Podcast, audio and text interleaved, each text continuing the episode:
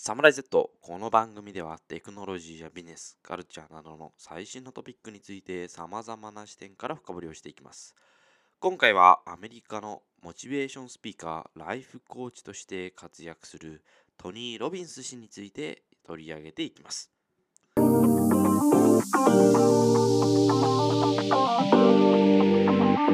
Samurai Z.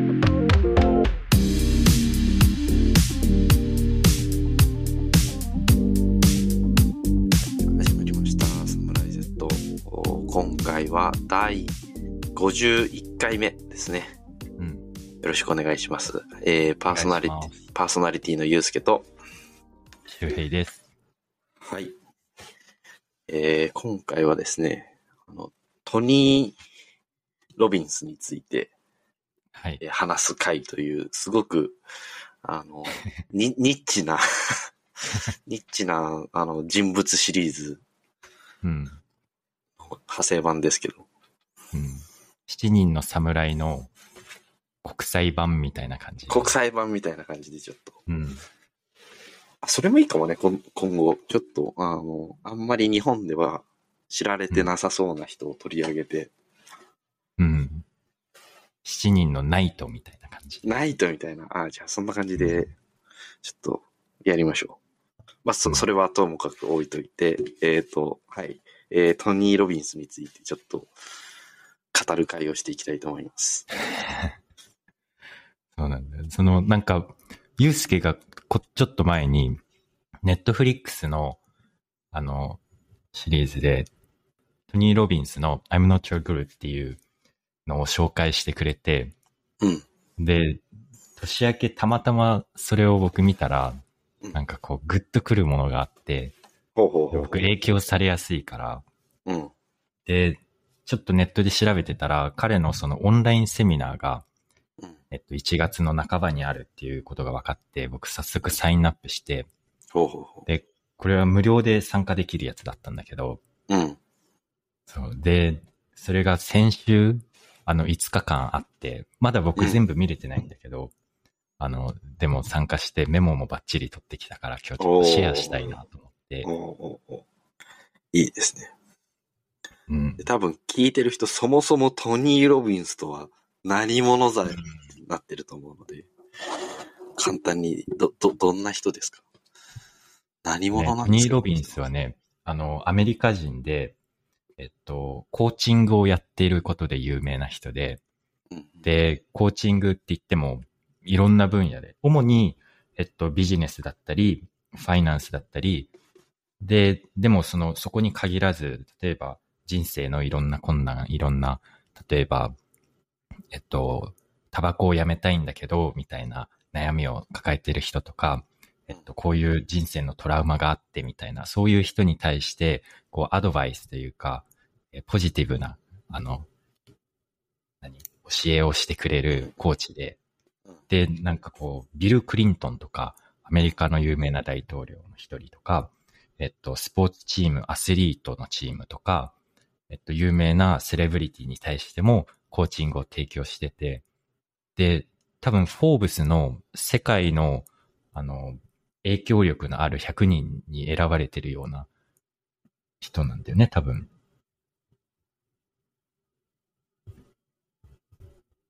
で、今62歳で、うん。で、本も書いてたりとか、セミナーも出てたりとか、すごくアメリカとか世界で有名なんだけど、日本であんまり有名じゃなくて、で、僕も初めて見つけて、おお、こんな人がいるんだと思って。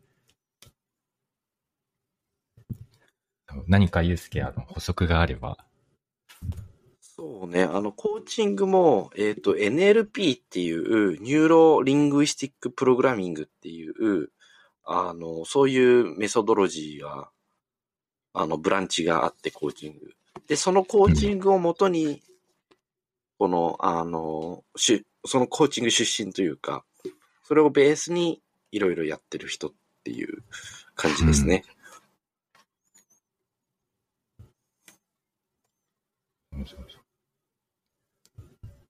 ちょっとこれで興味が湧いた人は、その、ネットフリックスのうん。I'm not a girl っていう、彼のセミナーに密着したあの、2時間ぐらいの、あの、ドキュメンタリーがあったりとかするんで、それをぜひ見てみてほしいんだけど、うん。この I'm not your glue を見て、ど、どの辺がピンときたの？というか、な、なんか揺さぶれたところ、揺さぶられたところって。ひたすらその彼の、このエネルギー、なんかポジティブなエネルギーで、うん。えこう、なんかこう、弱みを克服していこうよっていうそのメッセージが、僕はすごくガツンときて、なんか単純にそのテンションが上がってモチベーションが高まるっていう。ね、多分これその、与沢さんのメンバーシップをずっと見続けたことにもつながるんだけど、それがなん2ヶ月ぐらい前に終わっちゃって、なんとなくこう、モチベーションのソースとなるものを探していて、で、次なるグルを見つけたみたいな、そういう感じ。なるほど、なるほど。うん。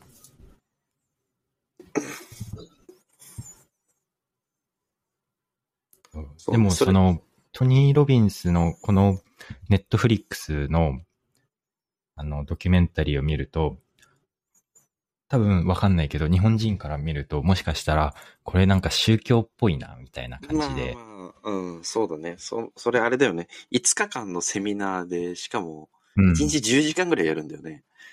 そうそうそう。それを、その、現地でやる場合はね。そうで、でもその、観客の熱狂ぶりとか、うん。あの、こう、お一緒に同じタイミングで、こう、なんか、体の動きをやってるとか見ると、うんうんうんそう。しかも世界各国からみんな集まってきてって、そのあのドキュメンタリーの中で言ってて。だから通訳の人たちも何カ国語もいてみたいな、そういうの紹介されてたりとか。うん。すごいよね。うんこの前、その多分、オフラインで話してたかもしれないけど、なんか、そういう、こういうタイプの、あの、有名な人っていうか、うんうんうん。で、日本にいないよねって思って、すごくこう、稀有な、世界でも多分稀有な人だから、そうやって世界中から参加者が集まっていて、多分その日本人で言うとわかんないけど、アントニオ猪木とか、うん。あとあの、なんだ、あの、アスリートのさ、お父さんいるじゃん。えっと、気合だあの人あ、気合だあの人？アニマル浜口。アニマル浜口みたいな感覚なんだけど、でもその一発芸みたいな感じじゃなくて、ちゃんとこう深い話ができるっていうか、その別にあの、ノーオフェンスだけど、サイエンスベースでしっかりと、その、なんか何かこう、ちゃんとベースがあってっていうことだよね。そうそうそう。そうなんですよ。で、これぐらいで説明大丈夫かな？そうね、多分。はい。うん。なんとなくどんな人か分かったんじゃないでしょうん。で、その彼のオンラインセミナー、ちょうど1月の中頃にあって、Become Unshakable Challenge っていうのがあって、う。うん。で、日本語に直すと多分振り落とされないとか、その外部の影響がなんかあっても、それをものともしないみたいな、そういう意味だと思うんだけど、で、参加自体は無料で、で、もしその VIP みたいなのがあって、で、それはなんか50ドルぐらい払うと、あの、ズームで向こうも顔が見れるし、最後質問ができるみたいな、うん。なんかそういうのがあって、僕、それはじゃなくて普通に無料のやつなんだけど、で、毎日こう3時間ぐらいあって、おで、それがまた毎回その延長されるのね。伸びるから、だからどんどん追いつかなくなってっちゃって。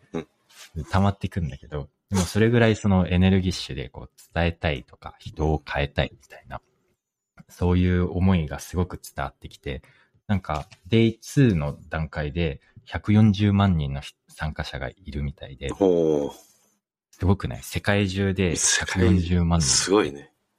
うん。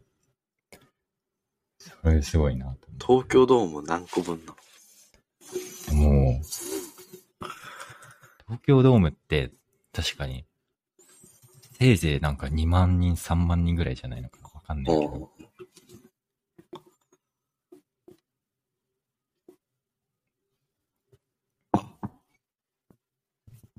武道館が1万4千人らしい。おー。それでもすごいけどね、1万4千人。なので、ちょうど、ちょうど武道館100個分？100個分。すごいな。なんか本当は、その、ネットフリックスドキュメンタリーにあるみたいに、ある現地まで行って、なんか多分何千ドルとか払わないと参加できないんだけど、今回はそのコロナの、あの、あれでオンラインで参加できるようになってて、っていう風になってて。で、なんか、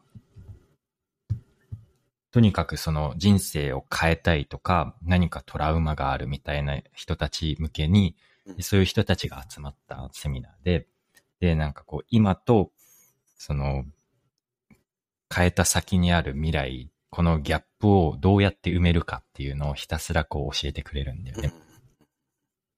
で、なんか、どういう順番で話すといいのかな。なんかまず全体で見ると、そのすごく共感をしてくれるの、そのトニーが。で、その自分がどういうトラウマがあるかみたいなのを、そのオーディエンスの中からランダムにピックアップして、で、オンラインでもその、ズームで参加している人たちがランダムに当たって、で、なんかこういう、えー自分、父親なんだけど、一度家族を捨てて、あの、放浪をしてしまったみたいな過去を持つ人だったりとか、えっと、自分の娘が3歳の時に癌で死んでしまって、それ以来こう、元気が出てないみたいな、なんかそういうようなストーリーをし持った人たちが来て、で、まずその辛い過去があったら、それをまずシェアしますよとか、書き出したり、ビデオにレコードしましょうみたいな、まずそこから始まるんだけど、で、なんかそう、そういうストーリーをシェアして、で、トニー自体もオンラインなのに、なんかこう、ズームでこう、その話を聞いて、なんか涙ぐんでるの。でめちゃめちゃその共感レベルが高いんだなと思って。で、なんか、っていうのも、そのトニー自体も自身がこう辛い過去を持っていて、で、なんかこう、母親が何回も離婚して、父親が何回も変わっていてとか、あの、アルコホリックな母親だったり、父親だったりみたいなのがあって、っていう、その自身の過去と重ねてるんだろうけど、でもなんか、まずそこがすごく、あの、面白かったところで、めっちゃ共感するんだっていう。で、もうなんか、彼がこのキャリアやって多分40年以上同じセミナーをいろんな人にやってて、で、ネットフリックスでもあるんだけど、あの、そのオーディエンスによってこう内容が変わったりとか、うんその対応とか話す内容がちょっと変わってるみたいなんだよね。で、その彼、画面の中で見えるのは彼だけなんだけど、後ろにそれを支えるチームがいて、で、オンラインだから、なんかやっぱりこう反応がないじゃん。オーディエンスの。だからそれをカバーするために、その、日本のテレビじゃないけど、なんか笑い声とか歓声の効果音がこうちゃんと入るようになってて。で、そのタイミングもなんかこう遅れてるんじゃなくて、ちゃんとこう、すごく自然な形で効果音が入っていて、うんうんうん。だからそのチームとしてこれを作り上げてるんだなっていうのを見てて、うんうんうん面白くて、あ、だからこそこのなんかずっと続いてるんだっていうのがあるんだけど、まあ、それはその表面的なロジスティックな話なんだけど、なんか僕が一方的に話している感じだけど大丈夫いや、ちょっといろいろ僕も知りたいんで、あのぜひぜひもっと教えてください。で、なんか Day1 から Day5 まであって、僕まだ Day2 を見終わったところで全然あれなんだけど、うん。Day1 がそのやっぱり最初ギャップを認識するっていうところにフォーカスが当たっていて、うん。で、その、じゃあギャップは何か？自分があの変えたいと思っている現在のあの状況は何かっていうのをこう書き出したりとかっていうのをさっきのそのいろんな人の経験談を聞きながらこう考えていくっていうのが Day1 で、で、全体的なアウトラインを教えてくれるんだよね。うん。で、そのギャップがある、今現在の状況となりたい自分の状況のギャップがあるときに、それを乗り越えるためには何が一番大切かっていうキーワードをトニー・ロビンスが教えてくれて、えそれはエネルギーなんだよって言っていて、Here's one that's like this, and like that, and like this. One, エネルギー。だからそのトニー・ロビンスも、そのトランポリンでこうぴょんぴょん跳ねたりとか、うん。なんかこう10分に1回必ずこう立ってみんなでこうエクササイズじゃないけど、うんうんうん。クラップしたりとかあるんだけど、そう。だからその、僕それ個人的にすごく響いていて、うん。なんか確かにその、特に先学期とか、すごく忙しくて、で、全然こうジムにも行かなくなったりとか、ひたすらこう机に座って、なんかあんまり作業が進まないみたいな感じでずっとうん。あったり、そういう時期って誰にでもあると思うんだけど、なんかそういう時こそ外に出て、あの、ちょっと体を動かすなり、あるいはその場で、なんかこう、やっぱりその、バイオロジーって大切なんだよ。うんうんうんうんうんうんうん。そう。で、その動画を見てから結構そう、意識して体を動かすようになってるんだけど、なんとなくハッピーな感じがするんだよおね。ういいですね。うん。そう。で、なんかそのどういうストレッチじゃないけど、うん。をしたらいいのかっていうのも教えてくれたりして、へえ。うん。なんか、普通にこう腕を動かして走ってるような動きをしたりとか、ちょっとこう肩を回したりとかっていう感じなんだけど、うん。っていうのがあって。で、まあそのエネルギーっていうのは大切なんだけど、それをもうちょっとこう細かく3段階に分けて教えてくれていて、ほうほうほう。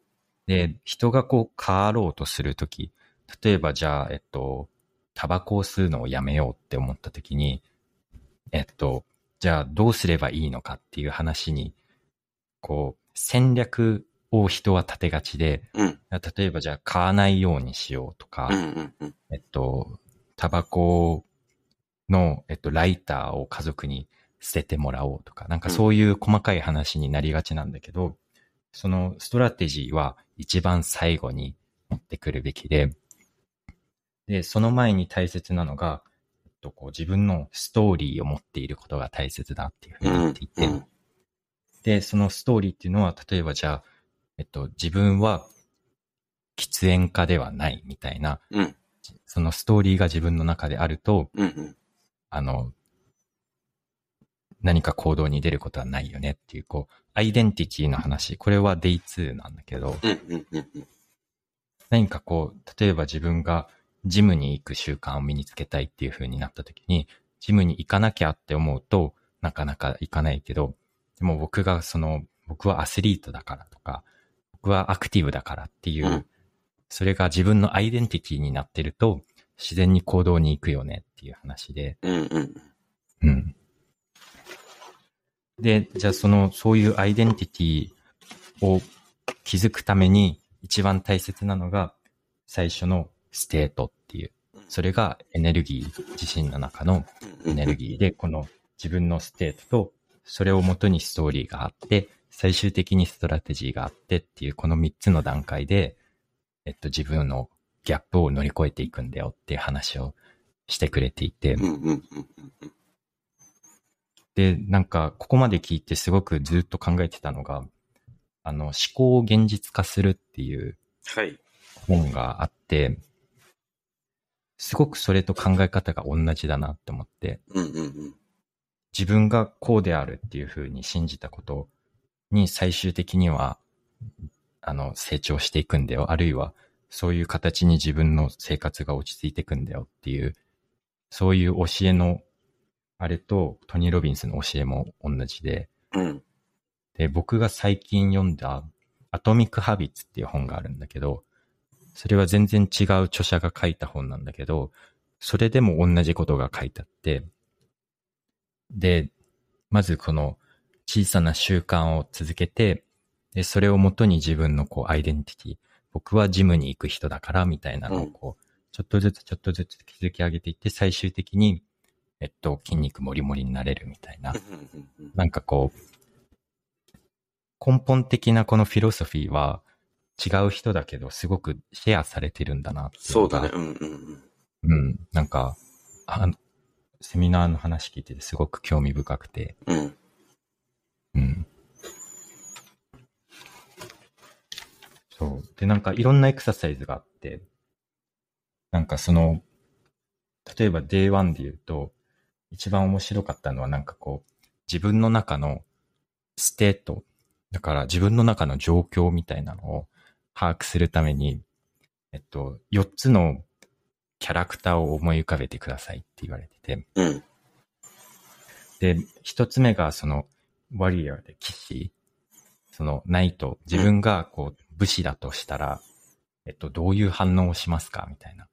で、自分がこう、武士だってこう思いついたときに、あの、それを一番表現する体の部分はどこですかっていう。うんうんうん。僕はなんとなく目だったんだけど、うんこう鋭い目つきで敵を見るみたいな感覚。うんうんうん。で、ある人はもしかしたらこう腕かもしれないし、うんうんっていう感じで。で、プラス、なんかこう声、それに付随する声、うおーっていう声だったりとか、はいはい。っていうのをこう想像して、で、じゃあその武士が目の前にいたら、どういうアドバイス、何が一番大切だよって教えてくれますか？みたいな。うんうんうんうん。僕はひたすら突き進むことが大切だと思うっていうふうに言うと考えた。で、なんかそれをひたすら書いていくのね。で、これが騎士がいて、マジシャンがいて、で、ラバーがいて、あの、愛する人ね。で、最後、キングがいて、うん王がいてっていう。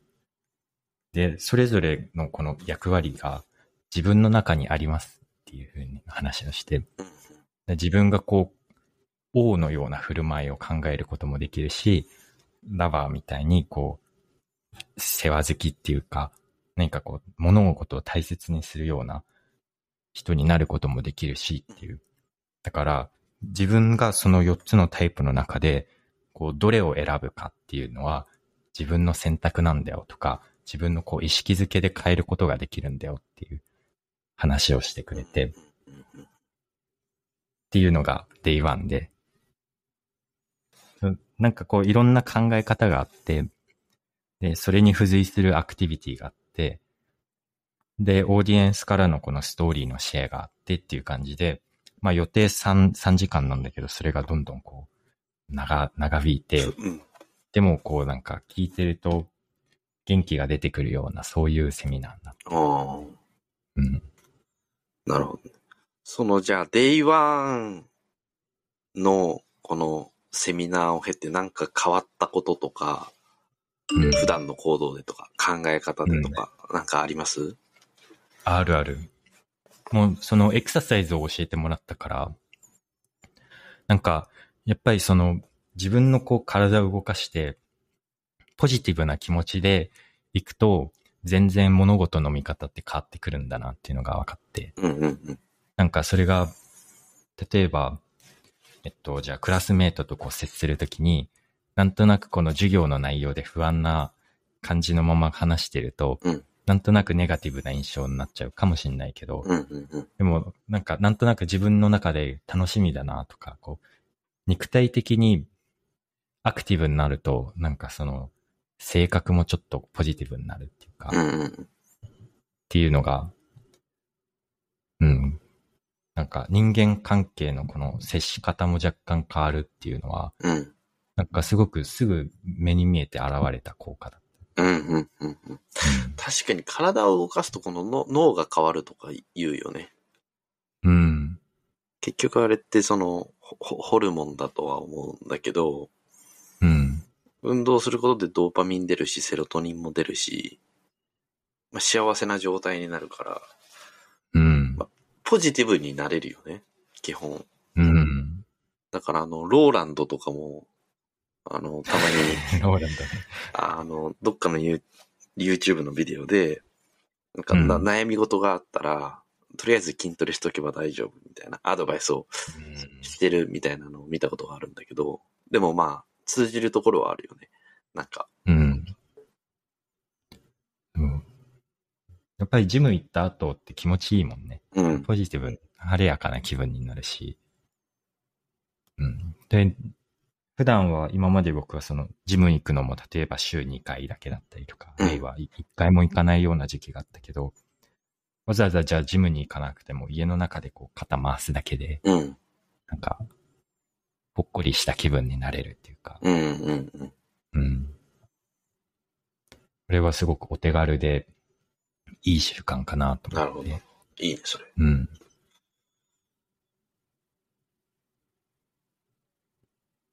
うん。の、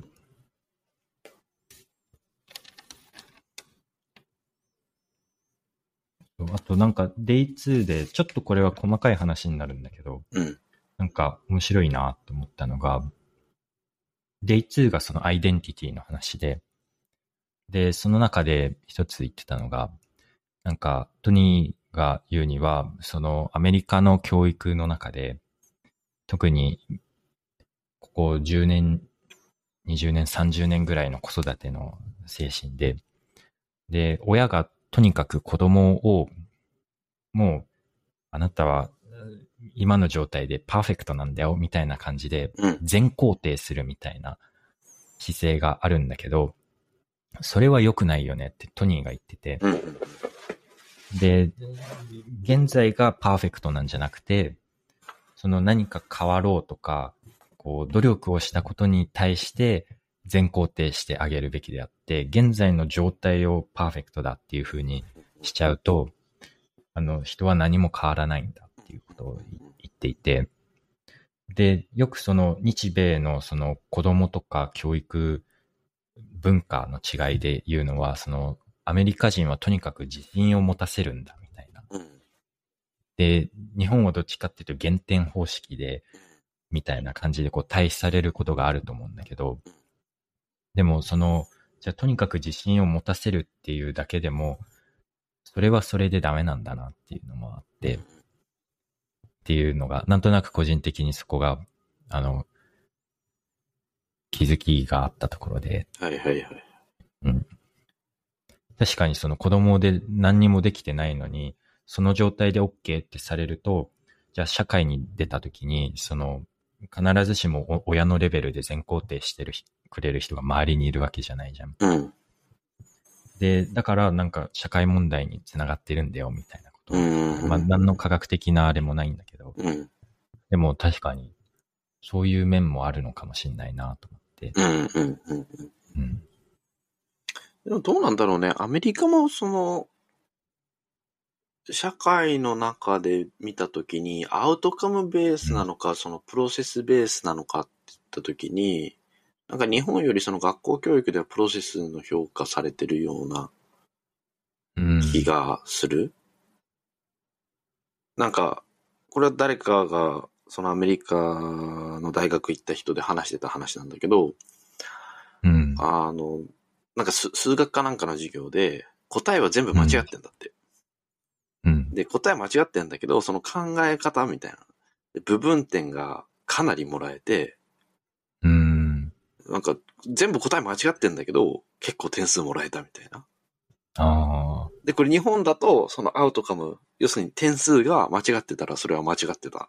で、うん0点ってなっちゃうから、これってすごくなんかその、違うんだよね、みたいな話をしていたことがありましたね。うん。確かに確かに。なんかエッセイとかでも、全然自分で満足いかないエッセイなんだけど、意外に点もらえたとかっていうのあるよね。うん。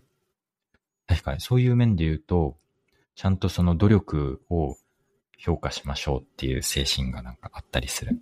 うん。とか、まあ、あとアウトカムとプロセスっていう話で言うと、あれだよね、その、その、日本のよくあるあの、くだらないクイズ番組みたいなのあるじゃないですか。うん。あれってプロセスではなく、全部アウトカムじゃない。うん。極端な話すれば。で、あれって絶対、アメリカでは多分、や、やらないというか、え、ここの後に及んで、まあ、ジオパディとかあるけど、あの、や、やらないじゃないですか。チャット GPT が全部答えられるから。2022年ぐらいのデータまでしか入ってないらしいんですけど、うん。なので、で、それよりかはもうちょっとその、プロセス、どうやって考えるのか。だからアメリカの大学の入試って計算機使えるし、うん。っていう話もあるので、まあそこはなんか、結構日米の違いは、学校教育でもそうだし、なんかありそうな感じはするね。うん。そう。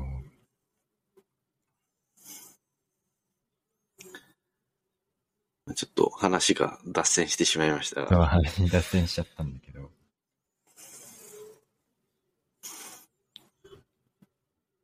その脳を変えるっていうのはやっぱり一番大切なことだとは思う？僕もこのトニー・ロビンスが書いた Awaken the Giant, Giant Within っていうあの、うん。本を読んでいてですね、うん。あの、あ、日本語だと？これは？一瞬で自分の夢を実現する方法？運命を動かす？自分を磨く？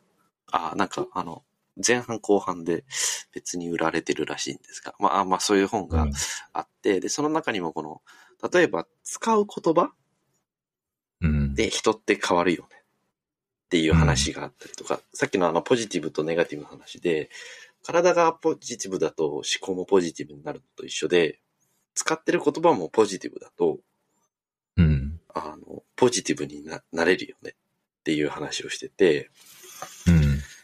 で、そこから例えばその、僕はずっとこれは、あの、嫌だなと思ってる日本の習慣で、うんお疲れ様っていう言葉あるじゃないですか。うん。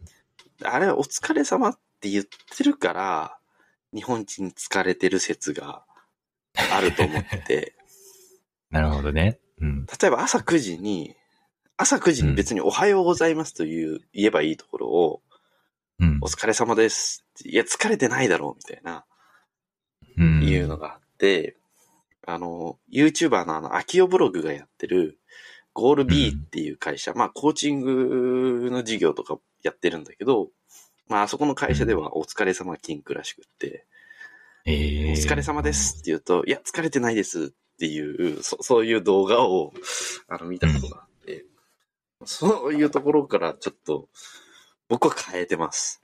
その本を読んでから。うんな、それはすごくわかる気がする。でも、うん。ある程度でも、本当に細かい注意を払ってないとうん気づかないことだけど、うんお疲れ様ですって。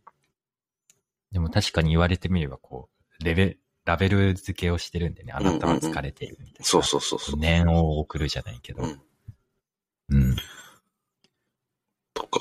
あとは最近やってるのは、まあ、そその、あの、今のちょっとポポジティブな話で言うと、その、よくモーニングルーティンがでとかで出てるのが、アファメーションっていう、そのポジティブな言葉を、こう、鏡の前の自分に向かって、こう、聞かせるみたいな、うん、そういうテクニックがあって、それではないんだけど、僕朝ジム行って、帰りこう太陽が上がってくるわけですよ、さ最近の時期だと。で、うん。もう体を動かしてポジティブになって、なんか幸せな気分になれるのね。だから、あの、空に向かって、今日も最高の一日にしますって自分に語りかけるっていうのを最近やってて、うんなんかそういうチューニングってすごく小さいように見えて、それが重なっていくと大きいような気がやっぱりしますね。うん。い毎朝、ジムの帰りに、最高だぜ。そうそうそう。なんかね、もうね、出ちゃうんだよね。うん。朝か、あの、たまにその、ジム行って、帰り、なんか気分いいから、ちょっとコンビニでコーヒー買って、うん。で、飲みながら歩いていくと、朝日が昇って、なんかこう、太陽がって差してくるから、もうなんか、最高だな、みたいな。ボボロッと出てしまう？うん。でもそれもまあ、自分でこう意識的に言うことによって出てるのかも。そそういう部分もあると思うし、うん。っていうのは非常に感じるね。その、言葉っていう部分はその、トニーの本からちょっと最近学んで実行してることではあります。うん。言葉ね。僕もなんか一時期、何年も前だけど、その話の始めるときに、デモっていう感じで、他の人が話してて、うん。それを受ける形でデモって言って自分の意見を話しちゃうと、うん。なんかこう常に他の人をこう否定しているような響きが出ちゃうから、うん。うん。うん。なんか良くないよねっていうのがあって、で、それをこうデモって言わないようにしようと思って。変えてた時期があって、本当にそういう細かい習慣で、ちょっとずつなんか自分の思考プロセスが変わってったりとかって、あるなと思って、うん。うん。うん。うん。